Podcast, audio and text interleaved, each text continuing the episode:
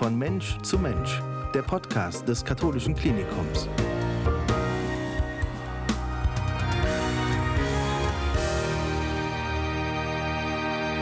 Es ist notwendig und deswegen tun wir das. Wir sprechen heute über die Pflege. Wir haben erst vor kurzem in unserem Podcast mit Pflegedirektor Thomas Geltenpurt gesprochen. Heute zu Gast Esther Ehrenstein. Hallo Esther, grüße dich. Hallo. Du bist Pflegedienstleitung und sprichst heute in unterschiedlichen Funktionen. Das werden wir gleich auch ein bisschen herausarbeiten. Zunächst aber lass uns mal ganz aktuell auf die Situation in der Pflege schauen. Fangen wir mit dir ganz persönlich an. Wie geht's dir in deiner Funktion als Pflegedienstleitung? Ja, das ist eine sehr herausfordernde Situation immer noch. Wir haben tagtäglich die Situation, dass wir Mitarbeiter haben, die in Quarantäne sind, weil sie Kontaktpersonen sind oder weil Kinder Kontaktpersonen sind. Dann müssen wir von jetzt auf gleich einfach auch die Personalsituation wieder zurechtrücken.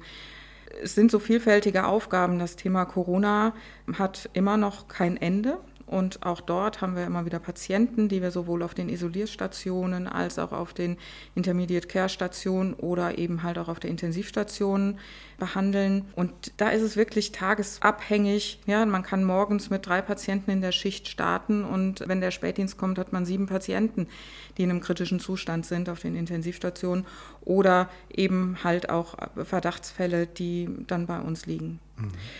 Die Organisation nimmt einen sehr hohen Stellenwert ein, das seit 14 Monaten. Und diese sehr schnell wechselnden Situationen, an die haben wir uns gewöhnt. Damit können wir ein Stück weit umgehen. Dazu kommen dann auch noch so Aufgaben wie die Besetzung des Testzentrums oder die Impfzentren, die wir ja dann auch, die Impfserien für die Mitarbeiter, die wir pflegerischerseits auch mit abdecken. Das ist so unser Tagesgeschäft.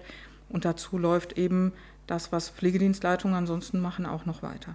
14 Monate reden wir jetzt schon über diese Pandemie und bestimmt sie unseren Alltag. Und du sagst es gerade, ist, glaube ich, nicht immer die direkte Herausforderung in der Behandlung der Corona-Patienten, sondern alles, was damit zusammenhängt. Die ganzen Umstände drumherum, die sind es, die es wirklich sehr schwierig machen zum Teil. Siehst du es ähnlich? Also zumindest für uns, die wir nicht in der Patientenversorgung sind und die quasi den Laden organisieren drumherum und die dafür sorgen, dass unsere Mitarbeiter eben nicht alleine auf den Stationen stehen. Für unsere Pflegenden auf den Stationen sind es weiterhin die Corona-Patienten, die den Alltag dann auch bestimmen, zumindest in den definierten Bereichen. Und da ist es nach wie vor so, dass diese Patienten auch sehr schnell ihren Zustand verändern können, sich verschlechtern und dann die nächste Versorgungsstufe brauchen. Und diese permanente Aufmerksamkeit dem Patienten gegenüber ist so das, was so die Kernkompetenz der Pflegenden ist. Ja, wir nennen es Krankenbeobachtung.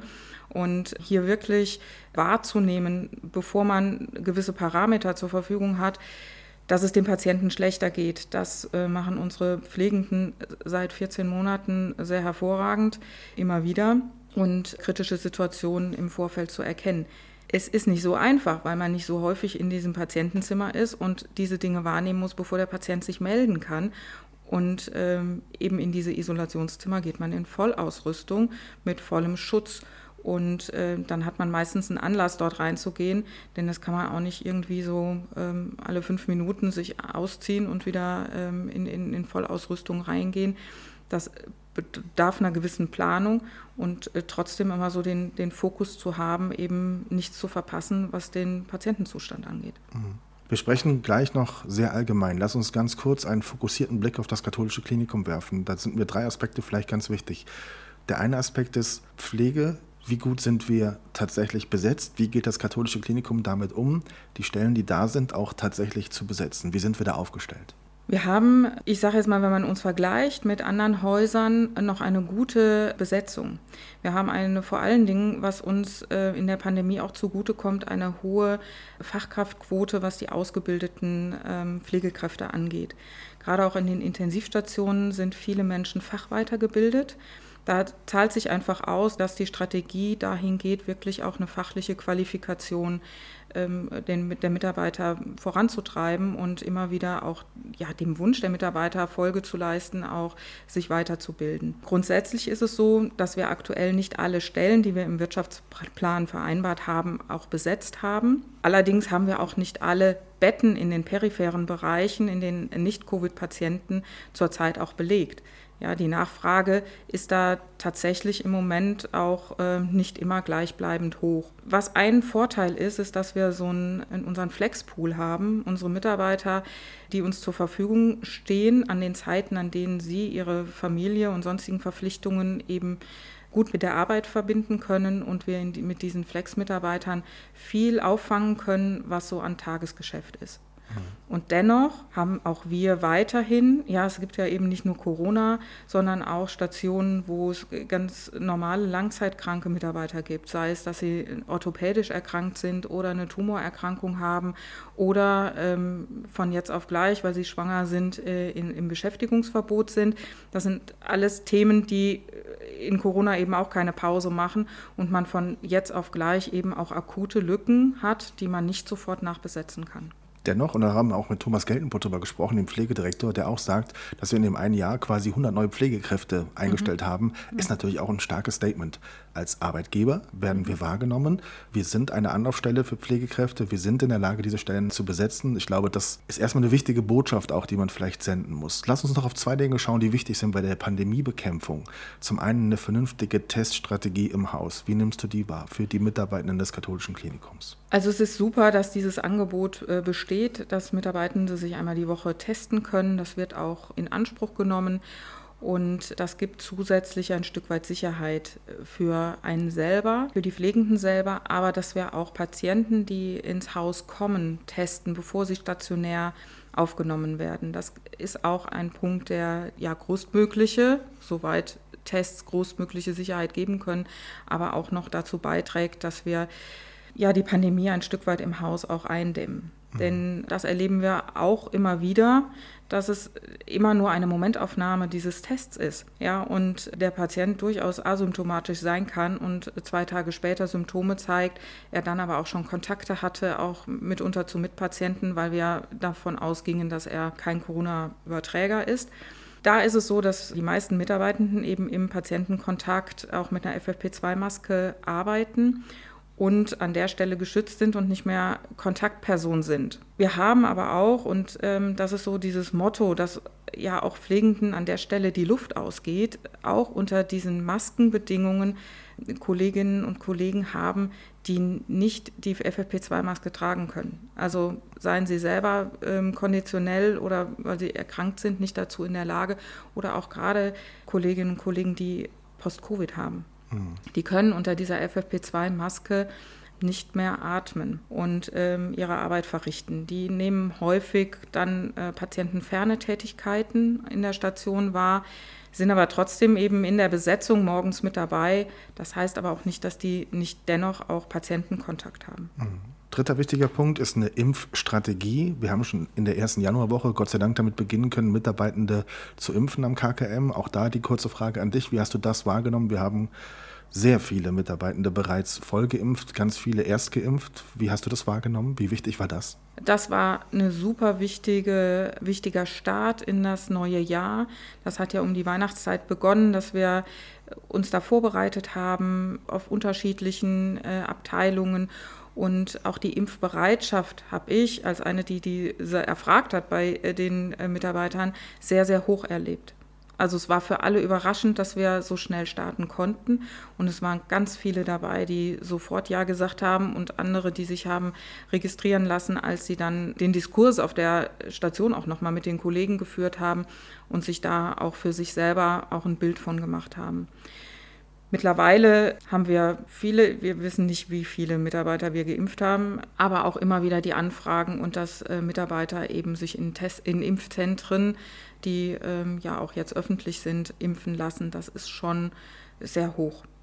Kann ich selbst von berichten, weil wir gesagt haben, die ganze Abteilung auf einmal impfen, intern machen wir nicht, dass es zu viel Nebenwirkungen geben könnte. Ich habe mich selbst in einem Testzentrum impfen lassen und ich habe von der Registrierung bis zum Impfen an sich, das hat 4 Tage gedauert. Also man muss wirklich sagen, hat man das Gefühl, da ist wirklich was in Bewegung geraten. Jetzt haben wir sehr KKM-lastig gesprochen, jetzt sprechen wir mal ein Stück weit allgemein. Vorher aber an dich mal ganz persönlich die Frage, was macht Corona mit dir, beruflich und privat? Hast du Angst? Wie gehst du mit der Pandemie um? Ich habe letztens noch im Freundeskreis darüber gesprochen. Ich hatte nie Angst, selber schwer krank zu werden. warum auch immer, diese Angst hatte ich nicht. Ich hatte viel mehr Angst auch um die Mitarbeiter und Mitarbeiterinnen auf den Stationen, die ganz engen Kontakt haben mit den Patienten und auch in Situationen kommen, in denen sie ja ad hoc handeln müssen, wenn man an Reanimationen denkt oder auf der Intensivstation diesen engen Kontakt mit den doch schwer kranken Patienten. Ich selber habe auch im Privaten wirklich meine Kontakte eingeschränkt und habe so Anker gefunden, an denen ich selber auch nochmal zapfen konnte. Bin viel draußen gewesen, habe viel reflektiert über die Situation und der Arbeitsalltag ist komplett anders gewesen und ist er auch heute noch. Auch stehen wir im Background unseren Kolleginnen und Kollegen zur Verfügung, wenn am Wochenende eine Situation eskaliert. Das sind Dinge, gehörten vorher nicht so zu unserem Aufgabenbereich. Aber dass wir mit Ausfall kompensieren können, indem wir ihnen Hilfestellungen geben über andere Stationen. Ich selber weiß, dass ich für mich selber sorgen muss. Ja, es braucht einen Anker, es braucht dieses Thema, was wir mit Resilienz beschreiben. Ja, wo man sich auch dazu entscheidet, welche Stimmung habe ich jetzt heute Morgen und welche Grundstimmung habe ich und welche Themen gibt es eigentlich, über die ich dankbar sein kann, über die ich mich freuen kann und bestimmen die meinen Alltag oder bestimmt das Ganze drumherum meinen Alltag. Das hat nichts damit zu tun, irgendwas wegzuleugnen oder ein Stück weit auch hinten runterfallen zu lassen, sondern auch das wissen wir, auch so, wie wir drauf sind, unsere Stimmung, damit sind wir hochinfektiös, aber in beide Richtungen. Ja, ich kann gute Laune mitverbreiten, da wo es angebracht ist. Ja, ich kann auch ein Stück weit Zuversicht mitverbreiten, aber ich darf das andere nicht vergessen. Und darum geht es einfach auch. Und ich merke das auch bei unseren Mitarbeitern. Manchmal ist richtig Ausgelassenheit auch mal in einem Team angesagt und damit einfach das Drumherum auch mal Pause hat. In der öffentlichen Wahrnehmung findet Pflege statt seit Beginn der Pandemie. Wie nimmst du diese Diskussion wahr? Wie nimmst du ist es Wertschätzung wahr, die es gibt? Wir sprechen immer davon, so zwischen Heldentum und Erschöpfung, da ist irgendwie alles drin. Die Pflege bekommt Raum in den Medien. Wir bekommen sehr viele Anfragen zum Thema Pflege und wie geht es den Pflegekräften? Was bringt das? Was bringt das euch? Also wie nehmt ihr diese Diskussion wahr und diese Öffentlichkeit, die es gibt? Ja, als zu Beginn der Pandemie geklatscht wurde und ja Pflege zu Helden wurde. Also Held sein sucht man sich nicht aus. Zum Helden machen einen andere. Wäre das nichts gewesen, mit dem Pflege sich in den Vordergrund gestellt hätte. Ich glaube, durch die Pandemie ist nochmal deutlich geworden, dass Pflege einen wichtigen Stellenwert in der Gesellschaft hat, einen wichtigen Wert hat in der Gesundheitsversorgung. Jetzt auch mal jenseits vom Krankenhaus. Also Pflege findet ja auch in anderen Settings, in der Langzeitpflege, in der ambulanten Pflege eben auch noch statt und eben nicht nur im Krankenhaus. Unser Blick ist da manchmal im KKM natürlich auf unser Krankenhaus bezogen. Es wurde geklatscht und wir fanden ja Beachtung auch in der Öffentlichkeit. Und ich glaube, ich bin davon überzeugt, das war ernst gemeint. Auch das ist so ein Punkt von Pflege. Auch wir dürfen auch mal Lob, Dank und Anerkennung auch mal annehmen. Ja, wir gehen häufig drüber hinweg, auch wenn ein Patient mal sagt, also genau, weil Sie hier morgens so in Ihrer Art, wie Sie waren, Sie haben dazu beigetragen, dass es mir besser geht. Dann dürfen wir das auch annehmen. Häufig sagt man, ja, ist doch mein Job. Ja, oder sagt, nicht dafür, das ist doch selbstverständlich. Für diesen Menschen war das nicht selbstverständlich. Und man macht ihm ein Stück weit das Geschenk kaputt und selber nimmt man es sich, weil man es nicht annimmt.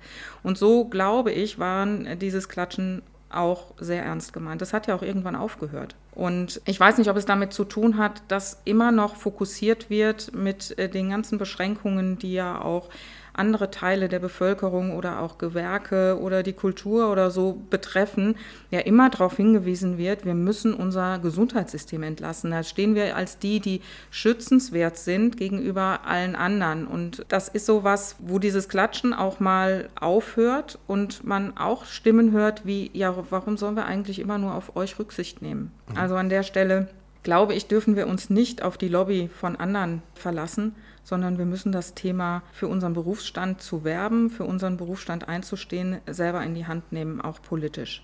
Das macht es schwer auf die Dauer und ich glaube, es ist so ein Stück weit Marathon. Ich weiß noch nicht so genau. Manchmal denke ich, wir sind auf der Zielgeraden und dann kann man Mut machen, auf der Zielgeraden zu sein. Aber da durchzuhalten und den langen Atem zu haben und nicht atemlos zu werden, das ist wirklich schwierig. Wir sprechen heute auch aus einem gewissen Anlass. Der 12. Mai ist der internationale Tag der Pflegenden, in Erinnerung an Florence Nightingale. Da wird es eine Aktion geben, und die genau das trifft, was du gerade gesagt hast, unter dem Motto, der Pflege geht die Luft aus. Was steckt dahinter? Ja, damit soll nochmal deutlich gemacht werden, 12. Mai, traditionell internationaler Tag der Pflegenden. In Berlin an einer zentralen Kundgebung gibt es den Walk of Care.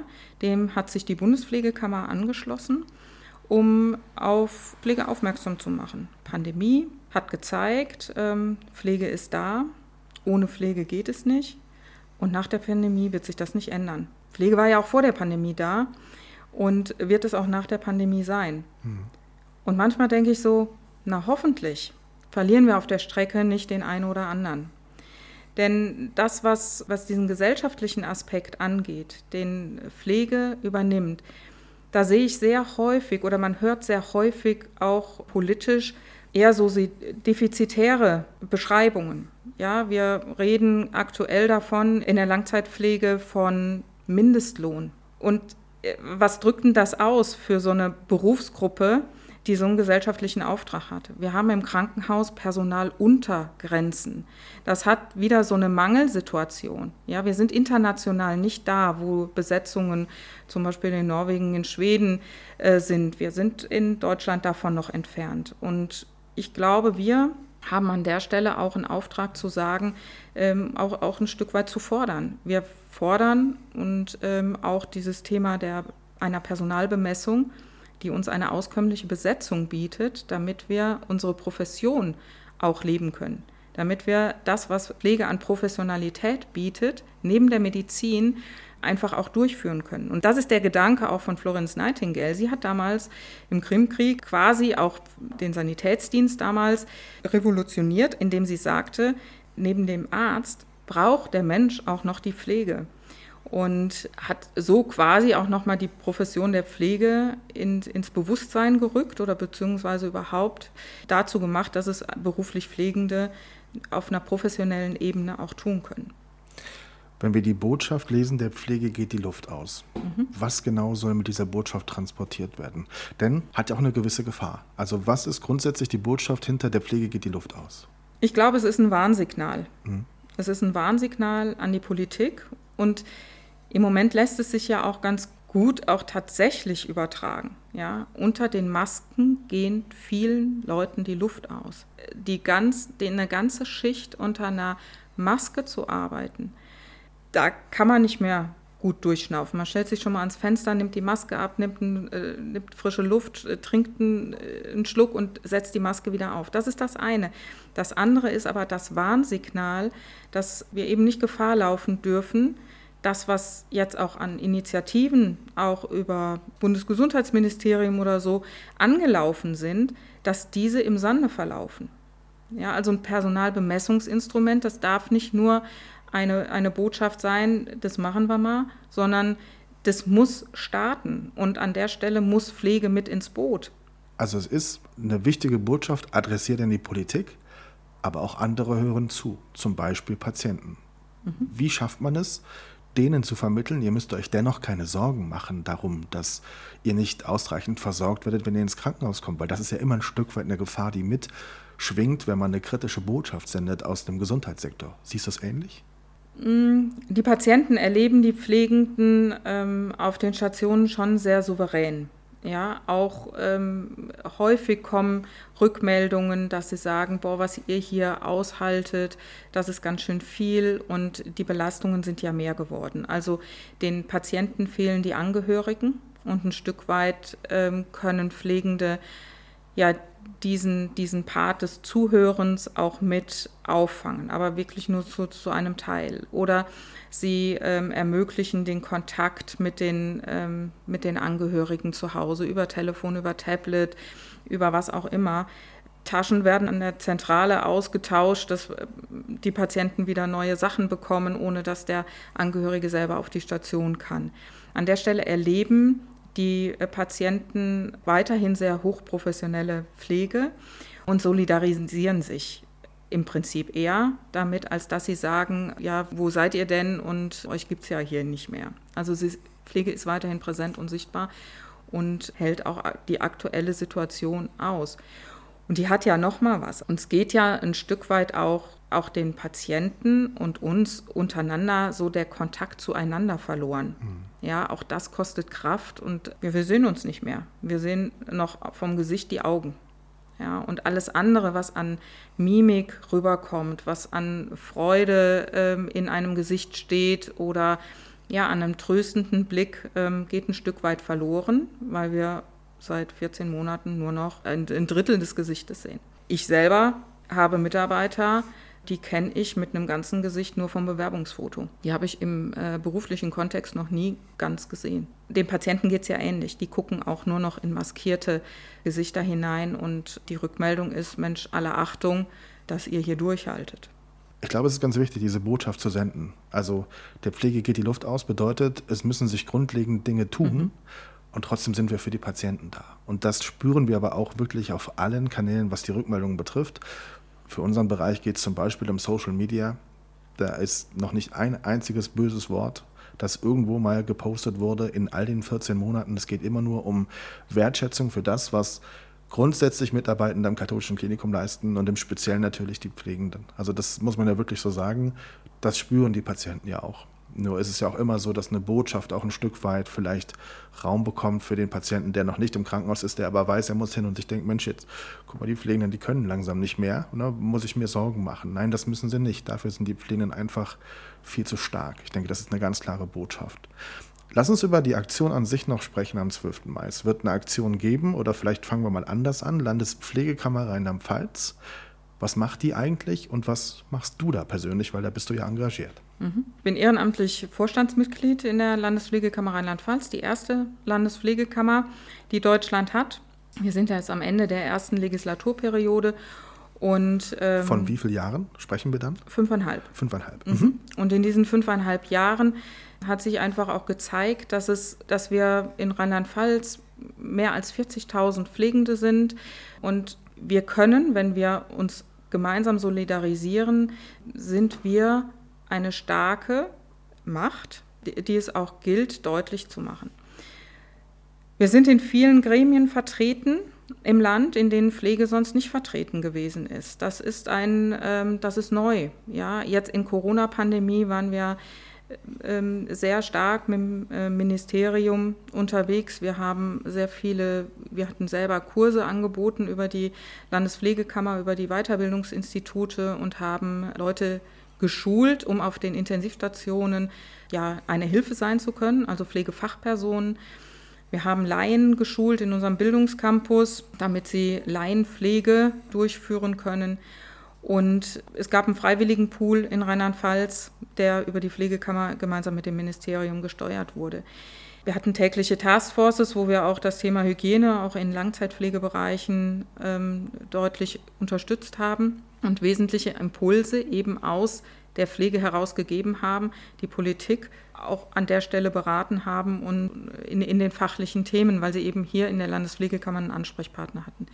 Ich selber bin für das Ressort Bildung zuständig im Vorstand und da haben wir eine Weiterbildungsordnung mit 7 Weiterbildungen, die wir jetzt fertig kriegen zum Ende der Legislaturperiode, wo viele Leute auch aus unserer Klinik mit in den Expertengruppen gewesen sind. Wir waren im Bildungscampus die Ersten, die den Praxisanleiter Weiterbildung auch durchgeführt haben und sind auch die Ersten, die jetzt aktuell starten mit der Weiterbildung, Leitung einer Pflegeeinheit. Und an der Stelle ist das Engagement immer auch eins, was deutlich macht, dass wir nicht abhängig sind von Regelungen von anderen. Wir sind Heilberuf in Rheinland-Pfalz, das heißt, wir stehen auf der gleichen Ebene, im gleichen Gesetz verortet wie die Ärzte, Apotheker, Psychotherapeuten, haben deswegen auch Kammer mit in diesem Gesetz drin und können auf Augenhöhe agieren und sind nicht abhängig von einem Geldtopf der Politik oder auch nicht von dem Lobby von anderen. Wo wir hinkommen müssen, ist dann eben auf Bundesebene, und deswegen gibt es die Bundespflegekammer, auch dort platziert zu werden, wo die Entscheidungen getroffen werden, auch über die Verteilung von Geldern im gemeinsamen Bundesausschuss, wo es darum geht, fachlich zum Beispiel ein Personalbemessungsinstrument auch zu konzipieren und wo wir dort auch als Global Player quasi im Bund wahrgenommen werden und nicht nur auf Landesebene. Du hast es eben gesagt, ihr nähert euch dem Ende der ersten Legislaturperiode. Wie geht's weiter? Wer wird weiter sich engagieren? Kann man sich wählen lassen? Wie funktioniert das eigentlich? Ja, man kann sich wählen lassen. Auch die BBT-Gruppe hat wieder eine Liste. Wir agieren als Gruppe mit allen Sektoren, die wir bedienen, also auch der stationären Langzeitpflege, den Krankenhäusern aus Trier und Koblenz und auch der ambulanten Pflege. Wir haben eine große Liste mit 30 engagierten Kolleginnen und Kollegen auch aus dem Bildungscampus, also Bildung ist auch nochmal ein starker Part. Christoph Becker ist der Listenführer und einer der beiden Leiter des Bildungscampus Koblenz. Genau. Und am 16. Juli wird die neue Landespflegekammer, die zweite Legislaturperiode, die Vertreterversammlung gewählt. Mhm. Wir springen nochmal zurück auf den 12. Mai, Internationaler Tag der Pflegenden. Was werden wir tun? Eine koordinierte Aktion der Pflegekammern. Was ist geplant an unseren Betriebsstätten? Also wir planen an der Stelle eine Fotokollage, so es zu Corona-Zeiten möglich ist, natürlich nicht mit ganz vielen. Es ist eine Uhrzeit gewählt worden, die ist 11:55. Und für uns ist an mancher Stelle 11:55 und nicht mehr 11:55. Also Zeit zum Handeln. Und wir werden Fotos machen von Menschen, die sich auch mit dem Emblem und mit dem Motto sichtbar machen werden. Der Pflege geht die Luft aus. Wir reihen uns da ein in den Walk of Care, der in Berlin wirklich auch live stattfindet, aber durchaus auch über Fotos, über die Landespflegekammer sich dort auch mit einer Aktion mit einreihen kann. Bevor wir gleich noch den Ausblick wagen, 14 Monate Pandemie am KKM. Jetzt bin ich keiner aus dem Bereich der Pflege. Ich bin nur Beobachter. Ich darf ab und zu drüber schreiben oder drüber sprechen. Ich finde beeindruckend, wie wir das bis hierhin gelöst haben, wie wir bis hierhin uns dieser Herausforderung gestellt haben. Ich sage wir, weil ich uns als eine Dienstgemeinschaft sehe. Wie fällt dein Fazit aus mit Blick auf diese 14 Monate, die unfassbar natürlich an die Substanz gegangen sind? Du hast das Stichwort Dienstgemeinschaft genannt und ich glaube, wenn eins stark war in dieser Zeit und auch weiterhin ist, ist es das Thema Dienstgemeinschaft. Sich gemeinsam dafür einsetzen zu lassen, in anderen Abteilungen Dienst zu tun, seine Profession dort einzubringen, obwohl die Heimatabteilung, die Heimatstation eine andere ist. Seine Fachlichkeit auch ein Stück weit herauszufordern und weiterzuentwickeln. Das ist nicht immer einfach. Ja, wir hatten Abteilungen, da hat die Stationsleitungen 4 Monate ihr Team nicht zusammen gehabt, weil alle im Haus verteilt waren. Ja, aber es war auch ein Stück weit, wir machen das für uns, ja, für unsere Patienten, aber auch, weil es die Situation gerade fordert. Und wir sind ja nun mal auch ein Beruf, systemrelevant, nicht im Homeoffice, sondern immer live vor Ort. Wir waren nicht von Kurzarbeit betroffen. Wir haben 14 Monate lang auch immer unser Gehalt gehabt. Und was Kolleginnen und Kollegen mir immer wieder sagten, wir hatten auch noch uns als Team. Wir haben uns gesehen. Wir konnten uns auch mal über das eine oder andere Private noch austauschen. Bei all dem, was auf der Strecke geblieben ist. Und wenn man sich so betrachtet, was der Freundeskreis so erlebt, hat man an der Stelle schon auch nochmal einen Benefit gehabt davon, dass man sich hat. Wir haben ein Hilfsangebot im Katholischen Klinikum über das Ethikkomitee, über die Seelsorge, wo sich Mitarbeitende relativ barrierefrei melden können, wenn sie mit Situationen nicht zurechtkamen. Wir hatten Teams, die auf ihre Mütter oder Väter auch Rücksicht genommen haben, die ihre Kinder zu Hause noch irgendwie durch Homeschooling bringen müssen, die ihre Dienste kurzfristig tauschen konnten. Da waren immer Kollegen dafür, die den Tausch mit möglich gemacht haben. Und das finde ich stark. Ja, das hat uns ein Stück weit auch zusammengeschweißt, auch über Berufsgruppen hinweg. Und macht einfach deutlich, dass wir nicht erst anfangen, Dienstgemeinschaft zu definieren, wenn eine Pandemie da ist, sondern wir auf eine Dienstgemeinschaft zurückgreifen können, die vorher schon da war und vorher auch schon stark und spürbar war. Zum Abschluss Hast du Hoffnung, dass wir es bald irgendwie geschafft haben?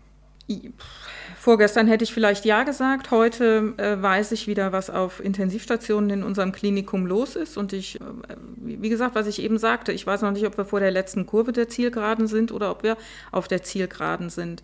Ich glaube, das Thema Impfen, was ja jetzt auch nochmal Fahrt aufnimmt mit einer breiteren Teil der Bevölkerung, bringt uns wirklich weiter. Und wir sind auf dem richtigen Weg. Die Geschwindigkeit und der Zeitpunkt, der steht nicht fest. Wir haben weiterhin Pandemie und ich habe eben noch mit einer Kollegin gesprochen, irgendwie hat man drumherum so das Gefühl, alle packen schon die Badehose für den Sommerurlaub und wir erleben gerade noch was anderes. Wir sind da noch ein bisschen zurückhaltend mit dem, was wir uns erträumen.